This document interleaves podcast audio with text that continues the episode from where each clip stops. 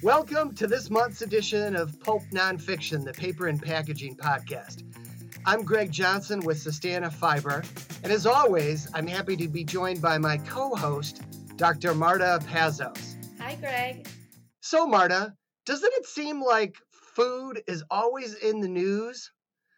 That's why we couldn't be more excited to have Raish Brand, a passionate food marketer and business strategist, as well as a startup advisor at Star Strong Capital, or SSC, in New Haven, Connecticut, here with us today to help us better understand the important impact that food plays in sustaining our health and well being, as well as that of our environment. Raish, it's great to see you again, and thank you for visiting with us today. Thanks for having me, Greg. It's so exciting to be on a podcast with you. And I've been following this since the beginning. So it's very nice to meet you and Marta live and have a chance to chat. Raish, you've told me that food, you believe food is medicine. Can can you elaborate on that a little bit and, and what that that sentiment means to you as as well of all of all of us? Absolutely. Um, so it's it's interesting because I have a background in food, but I it started much earlier than that when I was a little kid, and I everything that I ate I had an issue with um, from like zero to seven, and so my parents were constantly trying to figure out the right diet metrics and what worked. Um, and so I've kind of from my very core been focused on dieting and and as a part of that also health and wellness. So as I got into my um, career, I started working in kind of large big box uh, food stores like McDonald's, Compass Group, Chobani, and all along the way and along that journey, I tried to find a way to implement some of those healing techniques from food into everything that I was doing. So, examples of that are just trying to use and leverage food as your fuel, as your actual fuel for everything that you're doing in your day. Um, so, the principles of food as med- is medicine or food as medicine is taking a look at everything that you consume from a granular level, from the air you breathe to the water you intake to the food you choose, and make sure that it's something that makes you feel good. I, you know, I'm I'm having like um reaction hearing McDonald's and food for medicine in the same, you know, not necessarily context, but certainly the same couple, you know, the same paragraph. How do you reconcile that? It's been a hard one, honestly. Um, so I think when it, so it was my first job. I was 14. It was the only place that would hire a 14 year old legally, and my friend's mom had actually um, bought a, fran- a franchise, and it was her first summer. So the entire um, softball team decided to work there, and I was the drive-through girl. Um, so I kind of started my food journey from a professional standpoint in that very moment. I like obsessed over the way that the uh, kind of McDonald's operations ran. And it from that moment forward, I kind of had an opportunity to see how big business worked and I realized that we're doing it all wrong, but the principles of, in, in terms of what we're consuming, but the principles of how it actuates and the way that it gets into your body, that's the tool that we need to take from what McDonald's has created. So I believe that McDonald's has the greatest power on planet Earth to create change because if you think about the mass market and the number of people that consume McDonald's every single day, we have a real opportunity to use and leverage the tools that they've set forth for us. So we can't force people, consumers, to um, opt into something if they're unwilling, but we can leverage the success and the power that companies like PepsiCo have. And now they're starting to invest in new technologies like food tech and innovation around food. And those items, one of the core principles that they are leading with is something that still tastes delicious. So even though it might have a food as medicine base, they have something within the structure, the confines of that brand going forward that still retain that core principle of delicious. And that's why how the cons- new consumer public is starting to shift.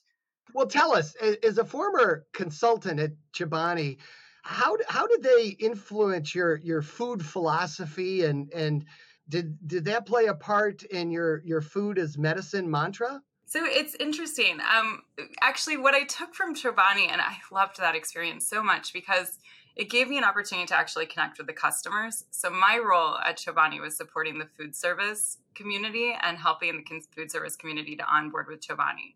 When I came in um, in 2013, we were like losing customers hand over fist at mm-hmm. Chobani in the on the food service side because things weren't working the way that the end consumer, in this case, the culinary kitchen staff person, needed it to arrive. And so we did everything from creating a new pack size to a, like a new container for the product to come in to um, education and materials surrounding Greek yogurt and what that looked like. And remember in 2013, Greek yogurt had still really not hit kind of the mass market. I mean, Chobani was doing quite well, but they hadn't really expanded into all channels.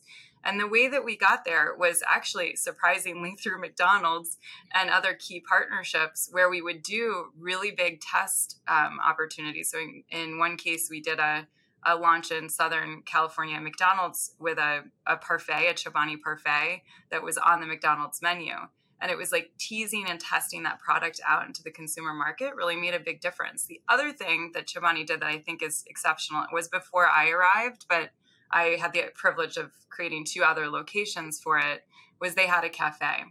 And mm. what they found is that people weren't enjoying the flavor of, um, you know, the Greek yogurt just as it was. But that's not how Greek yogurt is actually intended to be eaten. So if you go over to Turkey and to other parts of the world where Greek yogurt is prevalent, um, you see it mixed in with all of these unique combinations of flavors. So they created this cafe to actually um, act as a showcase for the talented product as the base. And we had three beautiful little scoops of yogurt, and we called them peaks and valleys. And then we would do a gorgeous drizzle of olive oil and or um, you know agave or honey or some kind of item and then we would do a variety of different toppings i remember when chobani launched for the first time ever in the US, I saw savory flavors of yogurt at the shelf. My favorite was the tomato basil. Everybody was like, "Are you crazy? That's disgusting." they took it away, and I'm like, I, I, I wish that I could have that delicious Chobani totally. tomato basil. Flavor. You can, you can still have it in the cafe in New York. I believe it's still on the menu, and if not there. Good I don't live in New York, unfortunately. I, I wish. they have one at Woodlands, uh, Walmart in Woodlands, Texas, also, uh, which is kind of fun. Well, Raish, beyond Chobani, you've been involved in a lot of other fascinating food businesses, and I know right now you're the CEO of One Potato, um, the Los Angeles-based meal kit company. Um, what's the the meal kit space like these days, and and What's it like being a CEO? So, the long story short is I left Chobani and I went into venture capital, and I was in the process of raising my first fund during the pandemic. It did not go well. My family and I fe- figured the better choice for us was to move back east from San Francisco, and we ended up in Connecticut. When I moved to Connecticut, I actually met uh, my partner, who's the perfect match for me and we met at a book club um, which was pretty exciting and, and a great group to be part of and her organization is called Star Strong Capital. Uh, we're actually in the process of rebranding it for a new launch in the beginning of the new year. And she invests in early stage companies with um, real time returns. So when I met Spring and she was on this journey of helping to invest in some of these lower margin businesses where you're going to see a two times return or two to five times return, that was very appealing to me. Because in the food industry, again, you're not going to see the 30 time return exits like you would see in a fabulous SaaS organization. It's just there's too many variables that create that dynamic. One Potato is a business that was invested in before I arrived. And when I arrived, I said, Oh, we invested in this business. Interesting. I'd really like to dig into the numbers.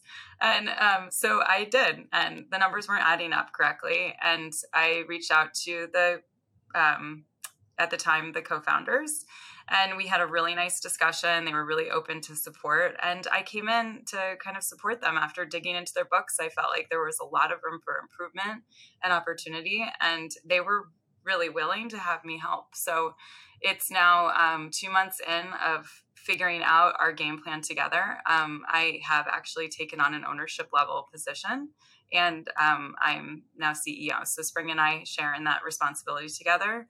Um, she's chairman of the board, and I'm the CEO. And we still have Chris and Catherine working alongside of us, which are the original co founders. So that feels pretty exciting to me. Um, on the meal kit side, it's really hard business. I mean, again, logistics are crushing us right now. But one of the very exciting things that we've done because of the nature of how the business started, um, Catherine has this mommy blog called Weelicious, and we make the menu items from Weelicious's website. So she creates these, she tests them out just like Chobani does, real time audience. She gets immediate feedback, and then we make it into a meal. And I love that. So we're actually a media company that happens to make food for families. and to me that feels really exciting because I have young kids and you know I'm part of a great community of women who have you know who are our leaders in our community and happen to have children and we're all busy and we're stretched for time and the fact that you know one potato can actually create a pre-prepared um, or prepped product that I can basically put on the stove for a few minutes to make me feel like I cooked something delicious and healthy, but right. it looks amazing when it's done, like it came from a restaurant. That feels awesome to me. So I'm excited about the position. Not super ideal that it's in California and I live in Connecticut, but you know, it's what it is. Raish, I know you know that Sustana Fibers recycled fiber is used for all kinds of sustainable food and beverage packaging from paper cups and carry-out containers to sandwich wraps, and even microwavable sleeves. That being said, what do you see in the meal kit space as far as brands shifting from paper from plastic, especially for single use applications? So that's a really good question, Greg. And I don't know the answer yet. From our standpoint, we deal with so many logistics that it is really hard for us outside of the outside box to be able to manage our ship out with anything other than plastic. Um, and that's frustrating for me as somebody who believes in sustainability. And it's also really frustrating, I think, for our customers. Um, one of the ideas that we have on the go forward basis is to work with you, with Sustana, to come up with some kind of very cool product that could be unique and revolutionary when I look at these boxes that are getting shipped today, I mean, there are a couple of brands on the market. There's TemperPack and there's Climasol, and people are working kind of collaboratively within those categories. And I would say that they have not really expanded beyond it yet. Um, but I think that there's a way for us to get there. I will put a little plug in for my husband, who um, chooses to be a um, a supporter for schools across our community in Connecticut. And one of the things that he's done with all of the packaging is he makes them into houses with the kids. And I think that there are lots of fun things that you can do, um, whether it's boxes or plastics. But I feel like you know um, there has to be a solution in here that becomes real. What would be the the, the hurdles to get that um, a, rolled out? It's well, it's kind of like having a bunch of mini operations. So you have different people who have to own, have to create ownership in that, make sure that people are actually showing up for their jobs, building the recipes correctly. You know that the flavors still are consistent. You have supply chain issues in different ways because now you're buying from different farmers across the country as opposed to just like one hub of farmers. Um, so it does really increase your time and energy put into um, creating that overall plan. But once it's set up, I mean, interestingly, when we think about um, media and meal kits, that's the way I'm going to think about it, um, and this idea of creating this media company, somebody like a Mr. Beast, if you're not familiar, you should check him up on YouTube. I mean, he made like $100 million in a weekend by creating a product that he sold through the internet that were made in ghost kitchens, and he just licensed the burger recipe. So there are very creative things that people are doing everywhere, and I feel like there's got to be a different model. Um, so one of the ideas that we have is to open up a second location in Connecticut. Um, and we're doing that by working through our ecosystem and the partners that we have in that community. Um, and we'll see. I don't know yet, Marta, but I, I agree that there has to be a different way. So I'll give you like a little snippet of my grand vision. so I think what Weelicious is, and if you haven't had a chance to check it out, please do because I think it's a really interesting company. So Catherine McCord, model slash actress from the 80s and 90s, created this brand when she started having children. She is truly invested in food. So she and I believe and speak from the same song sheet when it comes to food as medicine. Just I'm back of house and she's front of house. so think about it from that perspective. But what she has created is a model that really does work. She is a mommy blogger who created a series of recipes, who's on TV, who's created kind of all of those models, and she's based in LA. And that is her heart and her hub. What about another mom that's based in DC that has her own set of principles and tools and we build a kitchen around her and we build a brand around her that's still under our same one potato umbrella but really speaks the storyline for what the community is that she is currently serving. So and I, that's kind of the way that i'd like to move forward. I think that there's an opportunity for us to really improve upon the overall overall model of one potato but also meal kits in general. Like we are not a blue apron. We are not a HelloFresh, we are a very high touch very focused on the family meal service where we want to know you. We want to know your food allergies. We want to support you and your family to make sure that they have what you want. And for us, that's never going to work on a national scale because we're too far away from you to make it really count. And one of the things that I believe is that our grocery stores are going to go away in the future. And what we'll be left with is hydroponic, vertical growing spaces that actually pick and pack and distribute in last mile scenarios right from that operation. So, so I believe that the family farms will disappear and become indoors at some point or participate in the overall ecosystem surrounding this kind of pick and pack operation. But but Raish, you you said a minute ago you think that actual grocery stores as we know them today will disappear? They will disappear in the next 15 to 20 years. That is my prediction. I don't I don't think it's gonna be that fast, and I don't you know I don't see it going that drastic in the next fifteen to twenty years. But I do believe that there is something to be said about hydroponic spaces, urban urban growing, right? Urban totally. and growing, uh, and, and and and less of the centralizing of farming in in in in big food operations, right? Let me ask you, Raish, about this. There, there's a new book out called "The Oldest Cure in the World" by Steve Hendricks, and it's about um, fasting. And you know, fasting's been around for thousands of years, practiced by many major religions around the world. Um, they they talk about how how good it is for you. What are your thoughts on on fasting, intermittent fasting? I know that's a pretty big topic today. Yeah, I love it. I actually, so interestingly, I haven't had time to eat since like Sunday. I mean, I eat like you know, when I'm dying, essentially, because I'm running around like crazy being a new CEO and, you know, basically like a chicken with my head cut off. Um, but like I have an avocado when I'm dying of starvation, I just eat the whole thing. Um, or I, you know, have a salad. Or last night I ordered like Thai really late at night and I feel great.